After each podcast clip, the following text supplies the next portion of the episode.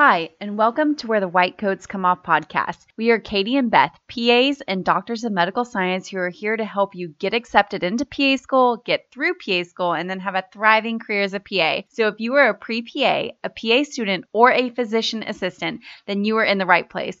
We are so happy you are here and so excited for your future. Before we get started, here's a few housekeeping items. First, we want to tell you about something we are doing that we have never done before and that we know is going to be so incredibly valuable to you.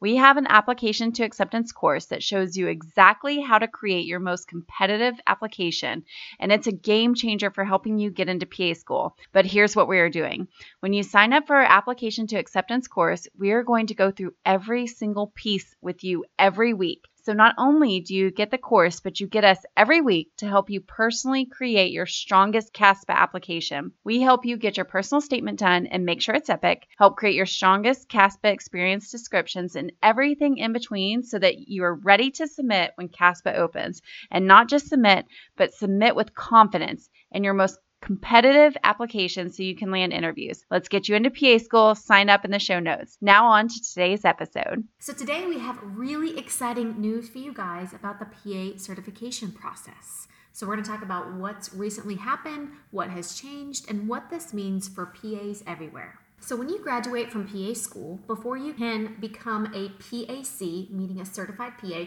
you have to pass your national board exam. This is your PANCE exam. And after you pass your PANCE exam, then you can have the C at the back of your name. But this is not all. So as practicing providers, we know that medicine changes, that competencies changes, new drugs are coming out, things change in the medical field rapidly. And so, in order to make sure that providers still are keeping up to date with new changes, medications, drugs, etc., every few years we have to take what we call the PANRE, and that is a recertification exam. So basically, we have to prove that we still have knowledge to be a competent PA. Now, we all take the same recertification exam. So, whether you're working in dermatology or working in pediatrics or working in emergency medicine, we all take the same exam. And the reason for this is because, again, we come out as primary care providers. A big plus in the PA profession is the fact that we can move from specialty to specialty and we can change specialties. But one of the drawbacks from this is that means we all need the same core knowledge. So if you're working in a very specialized field, let's say something like orthopedic surgery, for example, you still have to know how to treat diabetics you still have to know about the new drugs for this and that you still have to know about emergency procedures etc even if you don't use any of that in your everyday clinic proceedings so this is really stressful for a lot of PAs, especially those that are in specialty fields because again, they have a very narrow field. People who work in primary care, internal medicine, even emergency medicine, they see so much that the board exam typically isn't quite as stressful for them as it is for PAs in different specialties. But again, we all have to retake this exam and it's called the PANRE. So a few years ago, actually, I had quite a few friends that were part of this pilot study, and the thought is, is like, okay, this test is really, really stressful. It's really anxiety inducing. Is there any alternative way that we can assess competency in these PAs in order to allow them to continue practicing as PAs without having to rely on one test, right? Without having to rely on four hours, one test every decade to decide their competence so what they did is they did a pilot study where PAs signed up, said, yes, I'll do this pilot study. And every quarter, meaning every three months out of the year, they took certain online questions and, and kind of gauged them that way. Anyways, long story short, they did all this research and NCCPA has finally come out and announced that beginning in 2023, PAs will actually have two options for the recertification assessment.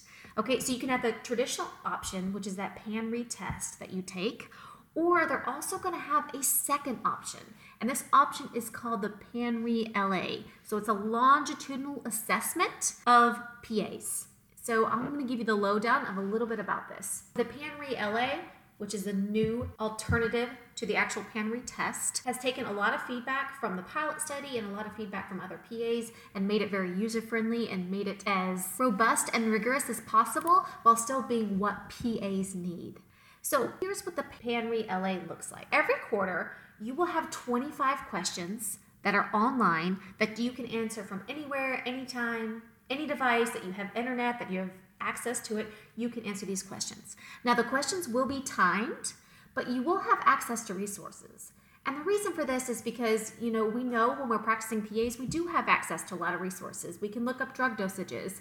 We have radiologists that we can have read certain studies for us. We can consult people. We can look things up if we need to. This is why the NCCPA creators decided to try and mimic clinical practice a little bit better. They know that since we have access to resources in clinical practice, even though we are under a little bit of a time crunch, that having access to resources on our exam alternative is a good way to sort of mimic clinical practice. So you'll have 25 questions that you have to do each quarter, but you will have a time limit for these questions.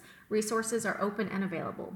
They're also going to give you information on the content category of those questions. That way, as a practicing PA, you can say, hmm, you know, I probably need to study a little bit more for this because this is a weaker area of mine, or I can go ahead and take these questions right now. So it just gives you a good idea about what's coming up so you know what to study.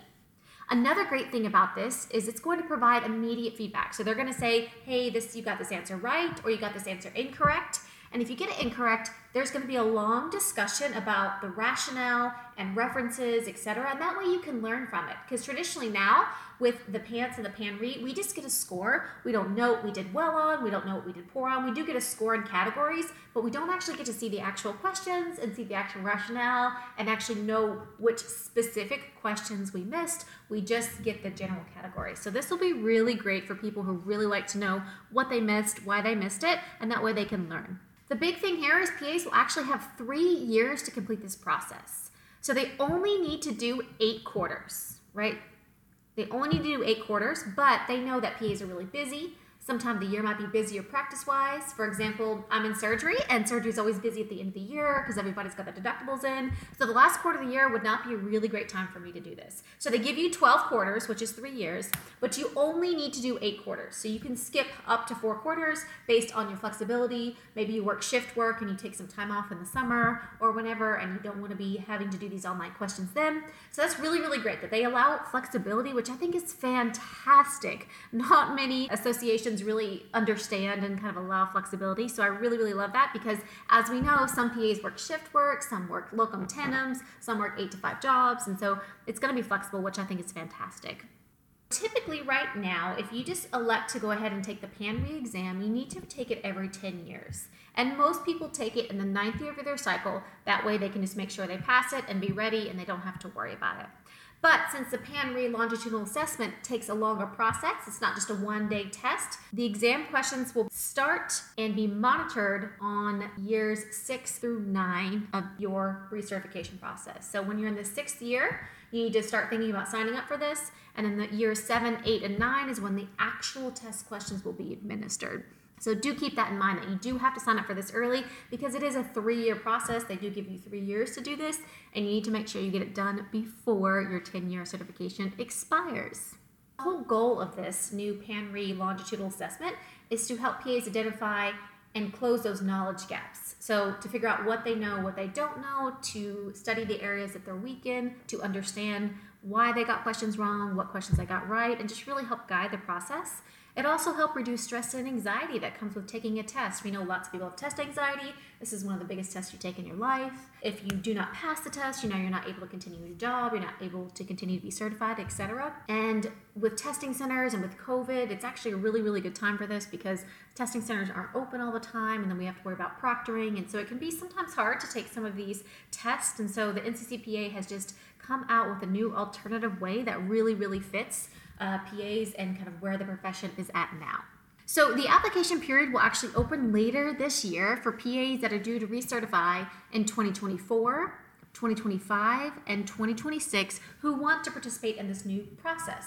So you need to register before the end of before December 15th in 2022, so before December 15th of this year, in order to start your first block of exam questions back in January of next year. So back in January of 2023. So if you know any PAs or if you are a PA who need to recertify in 24, 25, or 26, who might want to consider this longitudinal process instead of having it all come down to a test, then go ahead and let them know about this amazing new alternative to the PAN PANRE. It'll be really exciting to see how this changes in the future and what other things come up with our profession. Our profession is ever changing. It's really, really amazing. And I'm so glad that we have the NCCPA who's willing to change with us and willing to allow us to have alternatives that meet our different needs. So I hope you found this helpful. Thank you for listening to another episode of Where the White Coats Come Off. Thank you so much for listening to Where the White Coats Come Off podcast. We are so grateful you are here. Before we go, we want to tell you about something new we created so that we can hang out more and have an easier way to help you in your path to and through PA school. We created a private Facebook group that you should totally join. We wanted to make a space for you to come for community, advice, tips, and anything you may need during your journey to PA. Check out the link in the show notes and come join us. If you're trying to find patient care experience hours but struggling to find a position, we recommend looking into Advanced eClinical Training, an entirely online, at your own pace, nationally accredited certification program that will help you land a patient care position as a patient care tech or medical assistant. Certifications always look great on your CASPA application and make you more competitive.